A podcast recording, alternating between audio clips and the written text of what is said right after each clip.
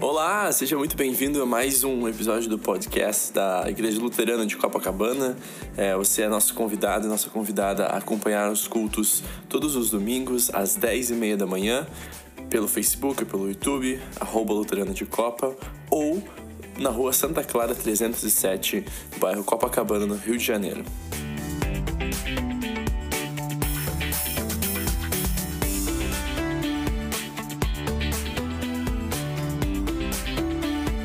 A Páscoa não acabou, pelo menos não para os cristãos. Pelo menos cinquenta dias. Ela segue ditando o ritmo de nosso culto, da nossa reflexão. O domingo da ressurreição se alarga num dia maior que vinte e quatro horas. Um dia que segue aberto, um dia que nunca mais vai se fechar. O domingo de Páscoa está vivo e acontecendo.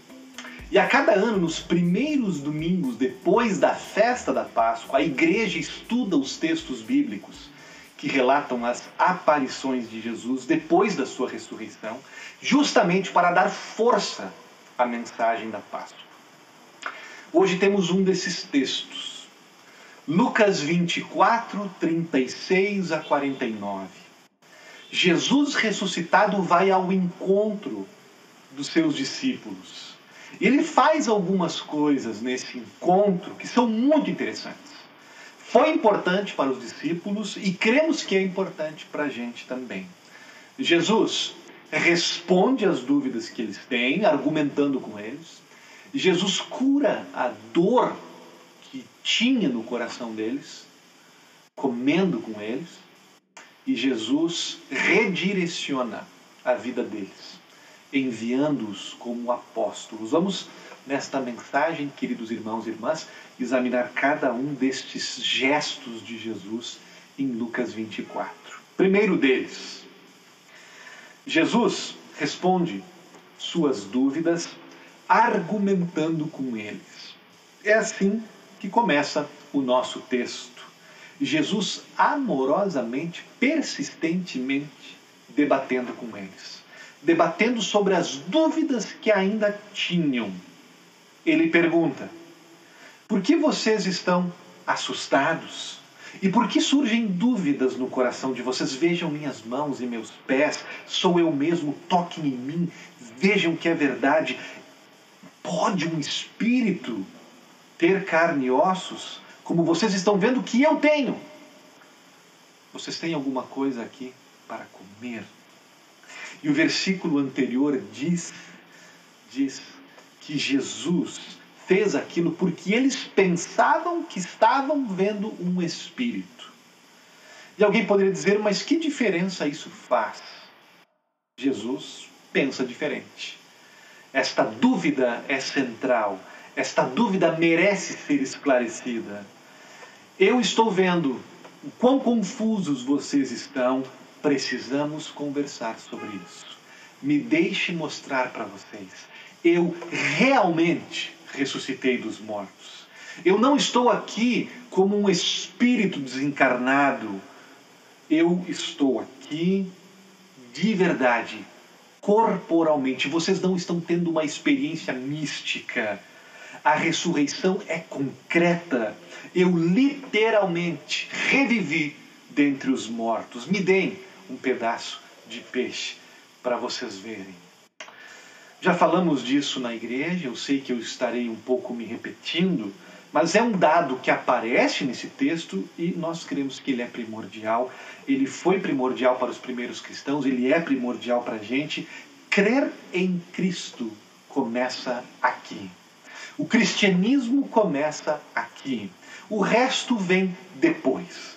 Cristo faz questão de lidar com as dúvidas da nossa mente, com nossas dúvidas racionais, nos provando que tudo começa com a sua ressurreição corporal. Como se nos dissesse, eu não poderei fazer nada na vida de vocês sem a ressurreição. Meus queridos, talvez vocês estão me ouvindo, estão pensando, mas eu não tenho dúvidas nenhuma quanto à ressurreição. ainda assim, vale a pena refletirmos sobre esse ponto.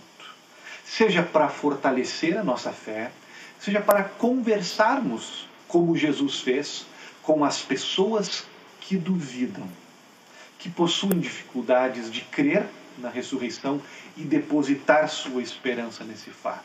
Há muitos assim. Aceitam a mensagem de Jesus, a existência de Jesus, até mesmo a morte de Jesus, mas não acreditam na sua ressurreição. Dizem que os relatos da ressurreição foram forjados por pessoas que queriam que nós acreditássemos na sua ressurreição. E aí o tempo que nós estamos vivendo não pode ser mais oportuno, mais urgente para falarmos desse tipo de dúvidas, para revisitarmos a nós próprios esse assunto com mais fome, com mais interesse do que nunca.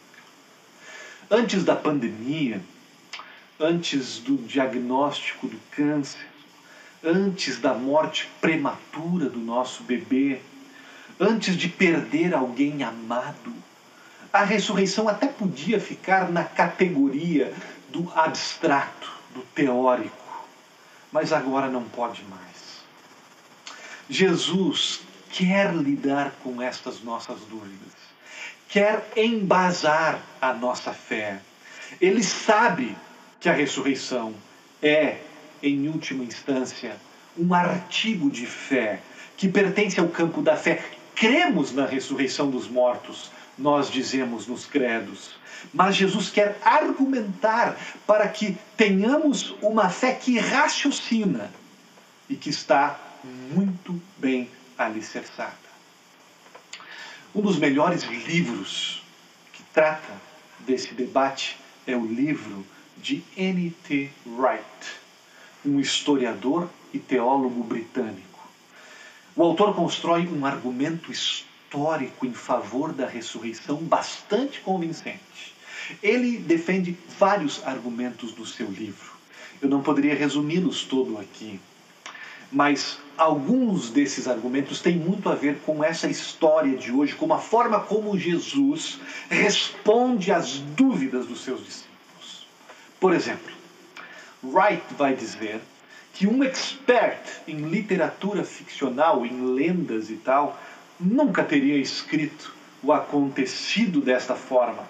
Ele lembra que a única referência sobre ressurreição que se tinha em todo o Antigo Testamento era Daniel doze, dois e três, que fala da ressurreição, mas a ressurreição no fim dos tempos, quando todos serão ressuscitados e o mundo será renovado. Daniel fala de corpos brilhantes, radiantes, parecidos com estrelas. Ou seja, na tese do autor, se você fosse inventar no primeiro século uma história sobre Jesus ressuscitado, você não o descreveria como descreveram Lucas, Mateus, Marcos e João. Você descreveria mais parecido com Daniel, como um ser iluminado, radiante, todos encantados, embasbacados diante dele.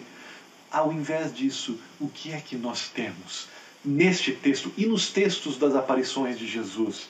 Temos Jesus aparecendo inúmeras vezes no meio dos seus discípulos, sem estardalhaços, sem espetáculos, perguntando coisas simples, do tipo, vocês têm alguma coisa para comer?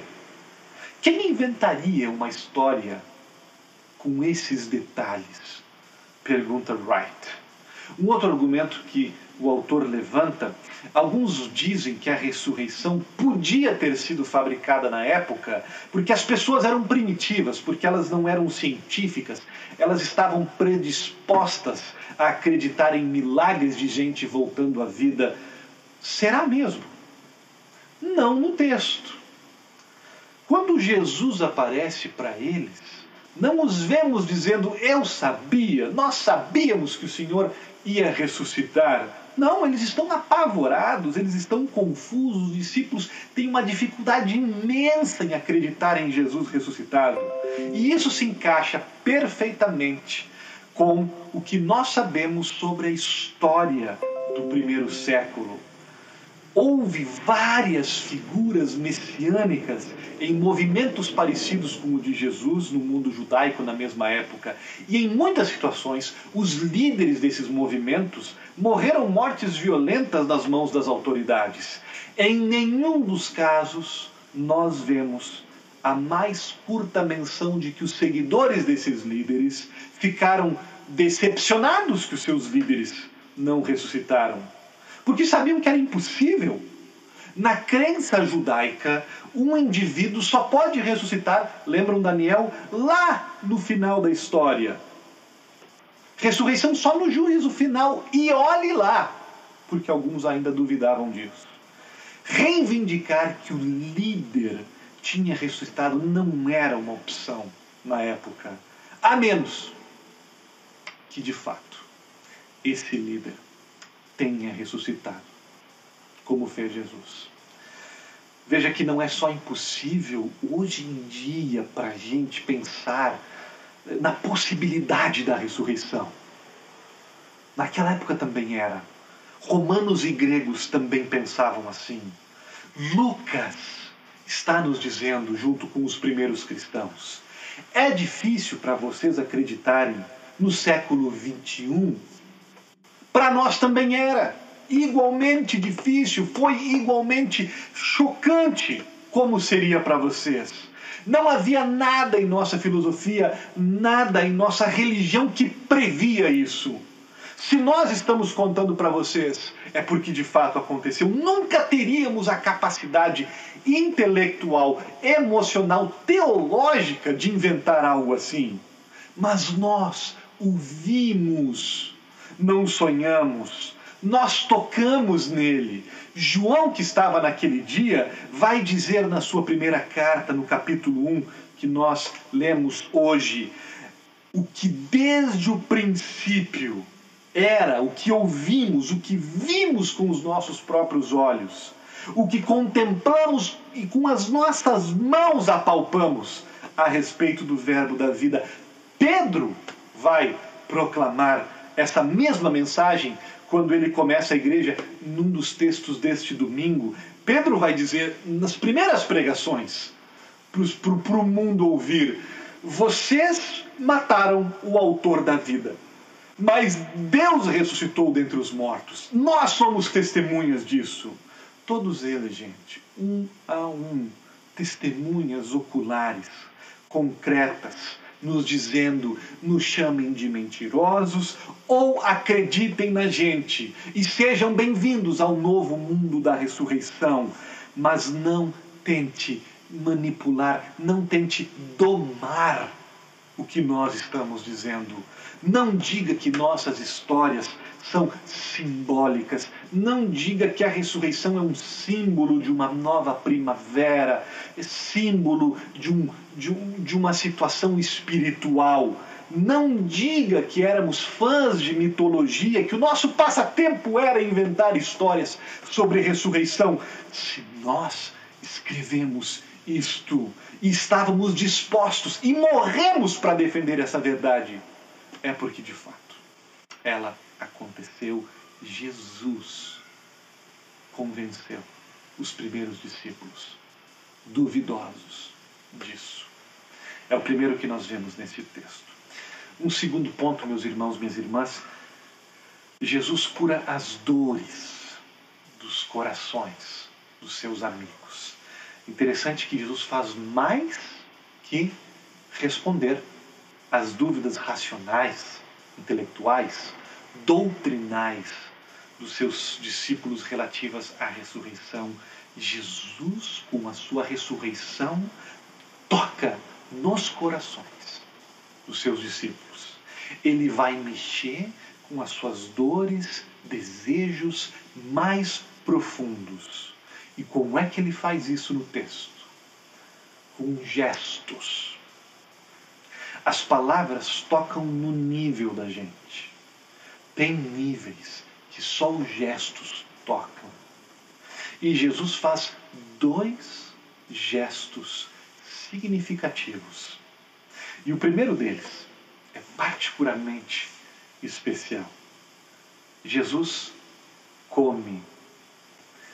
Jesus pede comida para os seus discípulos.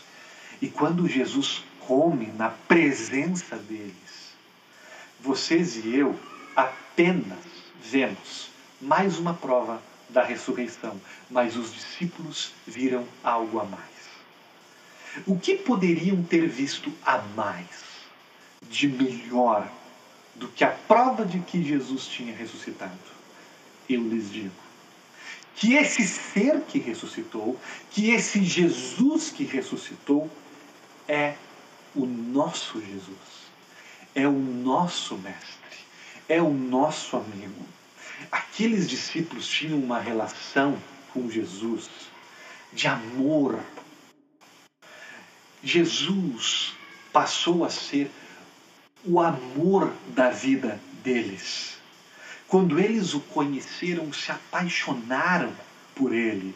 E quando Jesus morre na cruz, é o amado da alma deles, o herói da vida deles, quem morre. E aí nós entendemos o gesto, a comida. Porque quando alguém se sentava para comer com outra pessoa, significava muito mais do que a partilha de uma refeição significa hoje para a gente. Para os antigos, trazer alguém para comer como convidado era convidá-lo não apenas para uma comida, mas para uma amizade, para uma relação, para uma aliança, para uma intimidade. Essa era a cultura. E um sinal disso nós vemos em Apocalipse capítulo três. Em Apocalipse três diz, Jesus diz: eis que estou à porta e bato, se alguém abre, eu entro e comerei com esta pessoa. Vejam que Jesus associa a diferença, o tipo de relação que ele quer ter com uma pessoa, com entrar na casa dessa pessoa e comer com essa pessoa. Ele não diz: entrarei na casa dessa pessoa e darei uma palestra para ela. Ele não diz: entrarei na sua casa e farei uma oração com você. Ele diz: entrarei na tua casa e comeremos juntos. Vocês têm algo de comer? Diz o ressuscitado. Ele está dizendo: não é apenas que eu ainda tenho um corpo real que consegue se alimentar. Eu vim para comer com vocês. Seremos amigos. Ele está dizendo: eu que ressuscitei sou o Jesus de vocês, sou o Messias de vocês, sou o amor de vocês. Ainda estamos e estaremos para sempre unidos. O que é que dói em vocês? Saudades de mim? Eu estou aqui e vim para matar essa saudade. O que é que, qual é o maior medo de vocês? Me perder? Me ter apenas nas lembranças de vocês? Ficar apenas com os meus ensinamentos habitando a mente de vocês? Ou que eu abandone vocês, agora que ressuscitei, e escolha outros discípulos, outros que não me traiam, outros que não duvidem de mim. Eu estou aqui e vim para comer com vocês, para reconciliar qualquer coisa, para restaurar qualquer coisa ao redor desta mesa. Qual é o maior desejo de vocês? Me ter de volta? Aqui estou. Vocês podem me ter realmente, porque eu ressuscitei e eu estou aqui para comer com vocês. Vocês podem me ter realmente com vocês. E os discípulos, meus irmãos, minhas irmãs, foram curados por este gesto. Jesus comendo com eles, partilhando com eles naqueles dias pós-ressurreição, toca nesse lugar mais fundo da alma, da dor deles, das, dos medos dele, e cura isso. E como é que a gente sabe disso? a gente sabe através de dois sinais.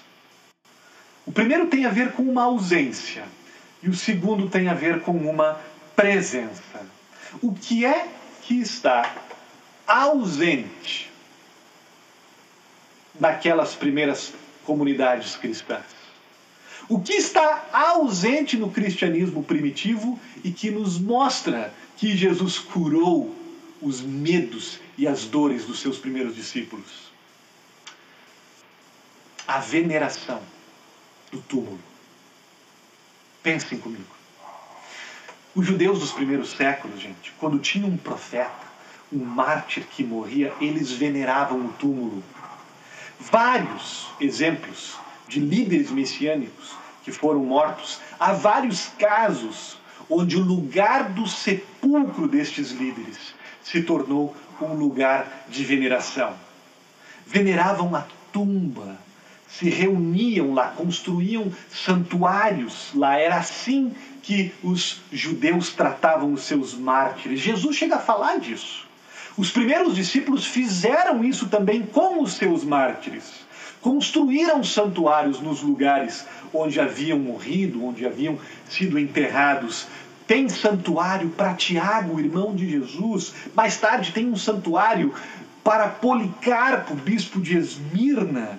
Tem um lugar onde estes mártires podiam ser lembrados e homenageados, mas não teve nenhum santuário, nenhuma evidência de que os primeiros cristãos fizeram algo parecido com a tumba de Jesus.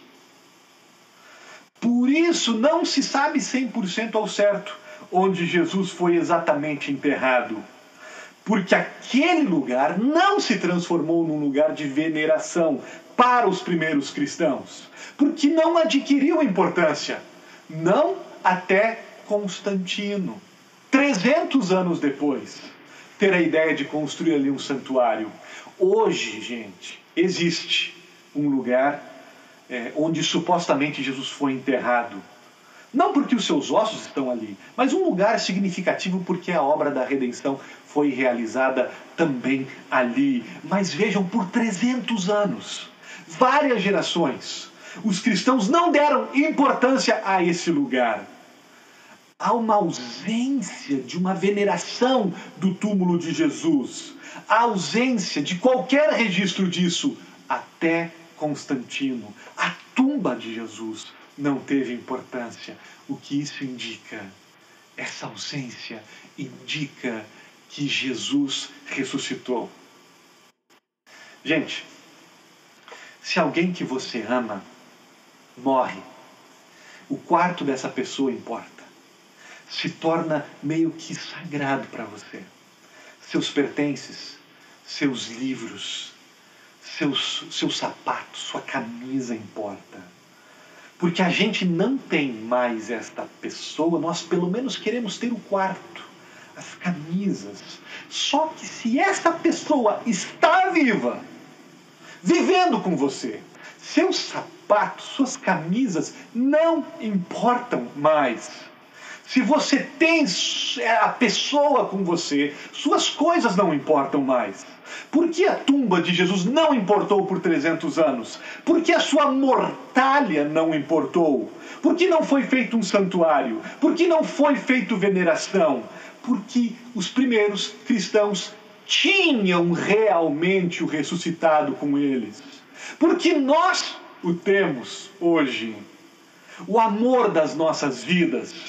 Aquele por quem nossa alma está desesperada. Essa pessoa diz, eu ressuscitei. Vocês podem me ter realmente. Podemos comer juntos. A ausência da veneração pelo túmulo de Jesus é um sinal da sua ressurreição e é um sinal de que a ressurreição curou e cura essa dor da perda dos primeiros discípulos. Seus seguidores sabiam que o tinham. E um segundo sinal, meus queridos irmãos, não é uma ausência, mas uma presença que nós vemos nos primeiros anos do cristianismo, que nós vemos no cristianismo. Qual é o sinal da presença? A comida. Que comida? Pegue e coma. Isto é o meu corpo. Pegue e beba. Isto é o meu sangue. Façam isso em memória de mim. A ceia do Senhor. Toda a devoção, toda a paixão que os primeiros discípulos não colocaram numa peregrinação para o local onde supostamente ficava o corpo morto de Jesus, foi colocada, foi redirecionada para o local onde o próprio Jesus disse que ficava seu corpo vivo, no pão e no vinho da refeição da nova aliança. Não encontramos os primeiros discípulos, os primeiros cristãos, doídos, saudosos, se juntando em determinado cemitério de Jerusalém para lembrar e homenagear o seu amor morto, porque nós os encontramos jubilantes ao redor de mesas, em cada canto do império, famintos e ansiosos por se encontrarem através da santa comida que ele deu, Jesus próprio vivo. Os encontramos mais que venerando, os encontramos recebendo forças para viver seus desafios na refeição viva e vivificante, onde o próprio Jesus prometeu que aí estaria lhes esperando. Leia a Bíblia, pesquise na história dos primeiros cristãos. Vocês verão a ausência da veneração do túmulo, e vocês verão a presença dessa devoção, da presença real de Cristo, que se encontrava milagrosamente, poderosamente com seus seguidores em cada reunião, em cada mesa, em cada santa ceia. E a santa ceia tem alimentado os cristãos, não apenas no primeiro século, mas por toda a história, com a presença real do nosso Senhor e Salvador Jesus ressuscitado. Por isso, uma igreja como a nossa, que crê nisso, é extremamente doloroso para nós não estar hoje ao redor da mesa partilhando da ceia do Senhor. Eu não sei se você entende isso, eu não sei se você se dá conta disso. Eu nem sei mesmo se você sente, tem sentido essa falta. Mas deveria. Tremendo remédio para a alma. Tremenda cura para nossas dores. Alimente essa fome. Crie expectativa. Espere pela Santa Ceia, pelo retorno à ceia como a corça suspira pelas correntes das águas, e peça a Deus que logo estejamos novamente juntos ao redor da comida da sua presença ressuscitada. O outro gesto que Jesus faz, que cura dores dos discípulos e as nossas, é de novo mostrar as suas marcas. E é impossível a gente esgotar a beleza desse gesto.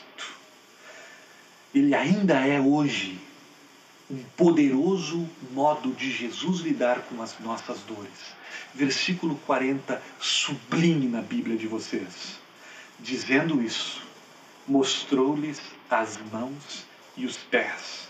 E a resposta imediata foi de alegria e admiração. E Jesus não diz: olhe nos meus olhos. Ele diz: olhe para as minhas mãos, para os meus pés.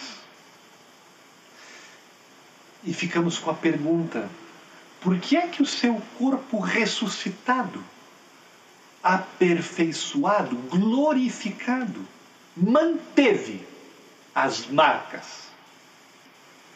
Por quê? Um jeito de explicar isso tem a ver com uma coisa que eu creio que nós todos nos identificamos. Final feliz nas histórias, nos filmes, alguma coisa boa no final. A história pode estar cheia de dramas, cheia de coisas ruins, mas no final ter um final feliz. Aliás, parece que quanto mais difícil é o percurso, a história, mais o final feliz se torna importante e incrível. E às vezes, nessas histórias, nas melhores histórias, as partes ruins são justamente parte da solução. São parte do final feliz. Por exemplo, num campeonato. Quando o time da gente sofre, sofre, sofre, chega no final e só no finalzinho vence. É muito mais emocionante e significativo. E se acontece alguma situação durante o campeonato de injustiça, de perseguição, de sofrimento com o jogador, com o torcedor, com o treinador, um erro do juiz, e justamente esses personagens conquistam a vitória, se redimem, a alegria é muito maior, o final é muito mais feliz. Nos filmes a mesma coisa.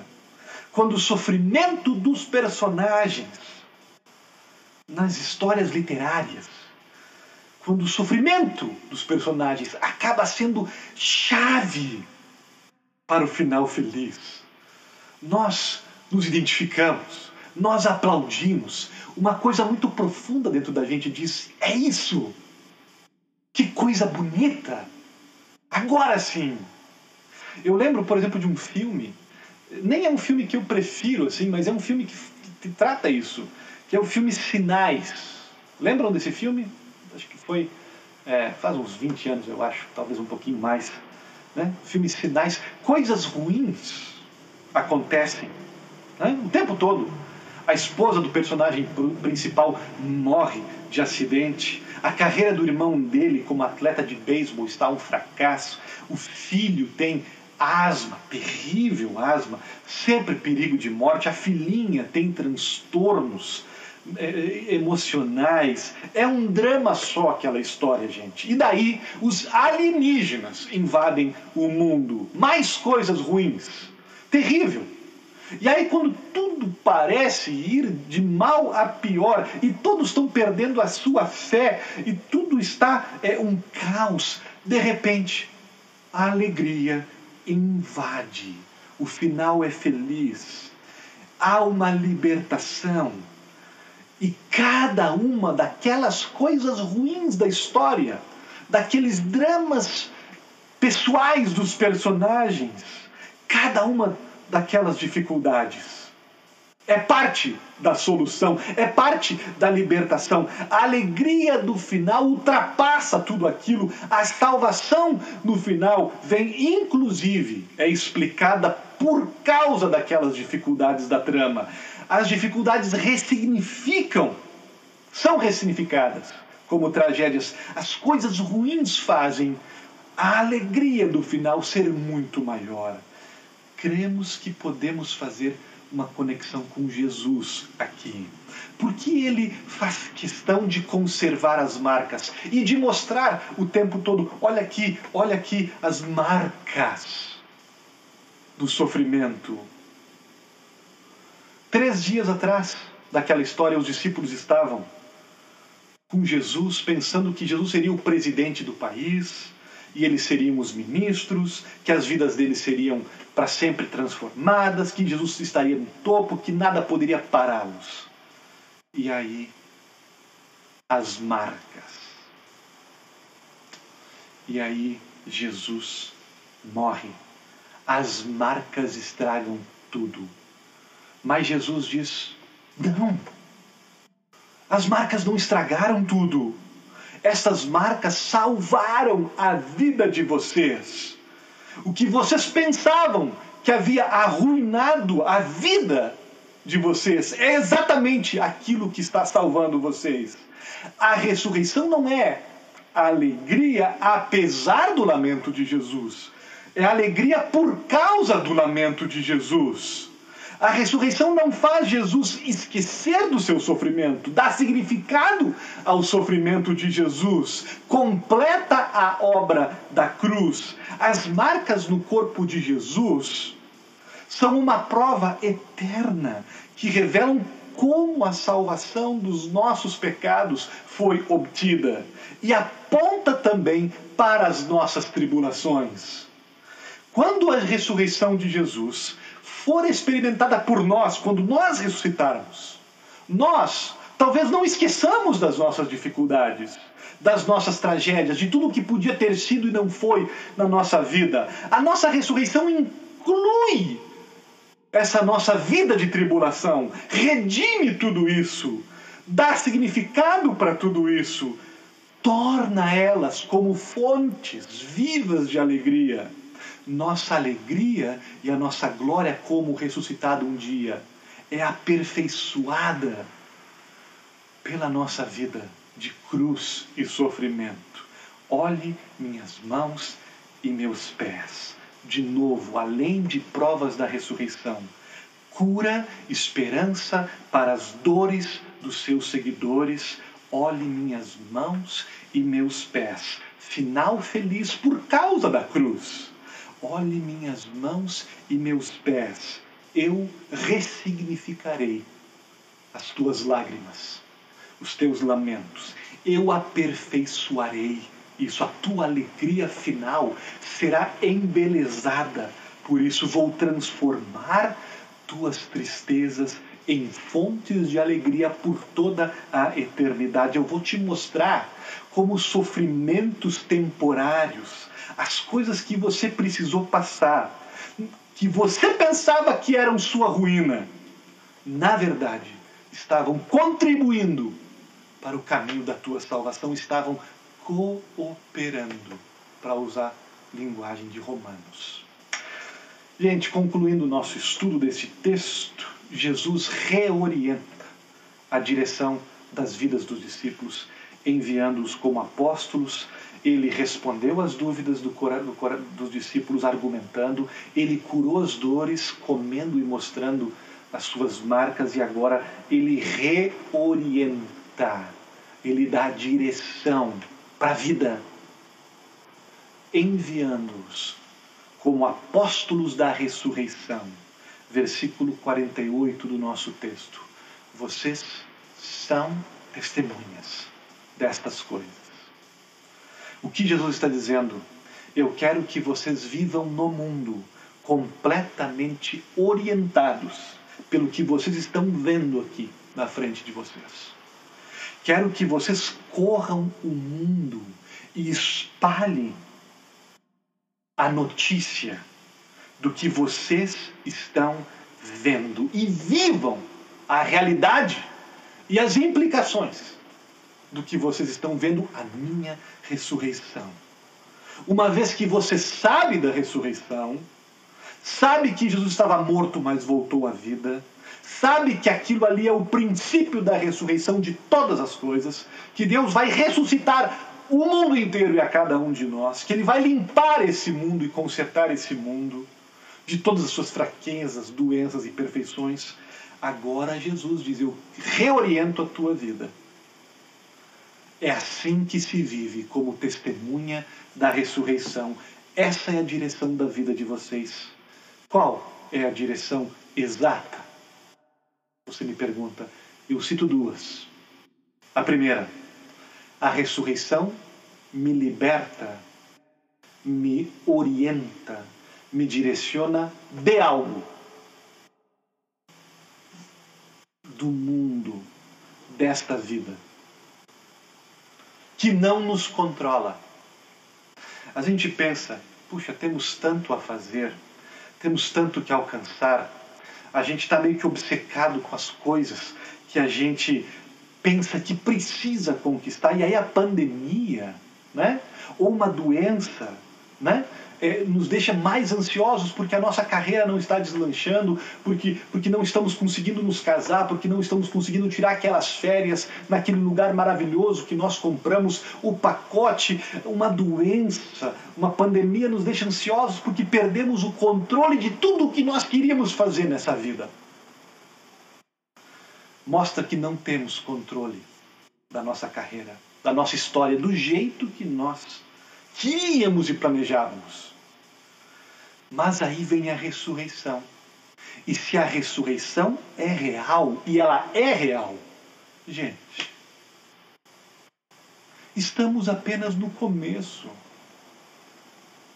Então, a nossa irmãzinha que nasceu cega, um dia verá com novos olhinhos ressuscitados. Verá seus pais, verá seus avós, verá a Deus. Então, a nossa irmã numa cadeira de rodas, um dia, ressuscitada, vai correr de novo pela primeira vez. Vai poder se ajoelhar diante do seu Jesus. Você se dá conta da esperança que a ressurreição traz para uma pessoa condenada com um câncer terminal, para alguém que se despede do seu familiar para ser entubado, para o jovem que não se livra e não consegue se livrar das suas ansiedades ou dos seus vícios. A ressurreição garante que nós estamos a caminho de uma restauração completa e eterna, novos céus, nova terra. Vamos comer, vamos beber, vamos correr, vamos abraçar, vamos cantar, vamos dançar. Jesus ressuscitado pediu peixe assado. O futuro é palpável, o futuro é prazeroso. Eu não preciso estar frenético, querendo realizar tudo nesta vida. Eu tenho a realidade da ressurreição na minha frente. Se eu tiver que desistir de alguma coisa agora, me despedir de alguém agora, não é para sempre. Se uma tragédia acontecer na minha vida, eu não perco o futuro novo e perfeito que a ressurreição me dá. Pastor, eu estou perdendo os melhores anos da minha vida com essa pandemia. Pastor, eu, eu, eu, eu, eu, eu, eu estou perdendo os melhores anos da minha vida agora desempregado, eu estou solteiro, eu estou de quarentena. A Páscoa diz, não sejam ridículos. A Páscoa diz, se vocês, porque vocês estão unidos com Cristo, vocês não vão perder nada, gente. No máximo algo temporariamente. Portanto, relaxem um pouco. Se sacrifiquem mais, doem seu dinheiro, doem sua vida para outras pessoas. Deixem as necessidades dos outros interromper as suas rotinas e os seus planejamentos, porque nós não vamos perder nada, seguindo os passos daquele que ressuscitou e nos prometeu a ressurreição. A gente não precisa mais querer fazer tudo, tudo, tudo, tudo. Não precisa trabalhar cem horas por semana. Não vamos perder nada, não vamos perder, por causa da pandemia, alguma coisa. Nada do que nós estamos perdendo agora pode ser comparado com o que nós estamos por receber. O nosso futuro é físico, o melhor está por vir. C S Lewis, no seu livro O Peso da Glória, fala disso, que o que a gente está desfrutando agora são fagulhas tênues, tênues, do que Deus tem preparado para cada um de nós, de beber da fonte dos prazeres e das alegrias junto com Deus na ressurreição. É isso que está diante de nós. Gente, nossos pés tocarão no chão no reino do, dos céus. Marcharemos, dançaremos, banquetearemos. Nós não temos razão para ficar ansiosos, obcecados que nós estamos perdendo o melhor da vida, o bonde da vida. Fique em paz. A Páscoa nos diz que esse mundo não é tudo, é apenas o começo. Muitas coisas muito melhores do que você está planejando hoje estão por vir na ressurreição, no banquete com o Cordeiro ressuscitado. E por outro lado, a ressurreição nos orienta, nos liberta para algo.